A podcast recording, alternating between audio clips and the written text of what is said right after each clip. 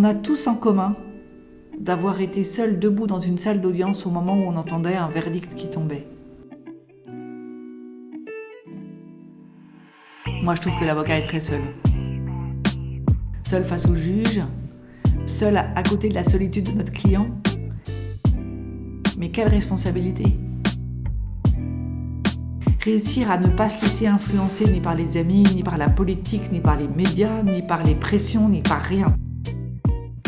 Chers auditeurs, après avoir reçu la pétillante Martine Guillot, dans le prochain épisode de notre podcast, nous aurons le plaisir de recevoir l'incroyable maître Solange Doumic. Avocate au barreau de Paris et secrétaire générale de l'association des secrétaires et anciens secrétaires de la conférence du stage, elle nous parlera de son parcours jusqu'au métier d'avocat, du très secret et convoité concours de la conférence du stage, et évidemment d'éloquence et de son rapport particulier avec la parole. A très bientôt dans Parole vive.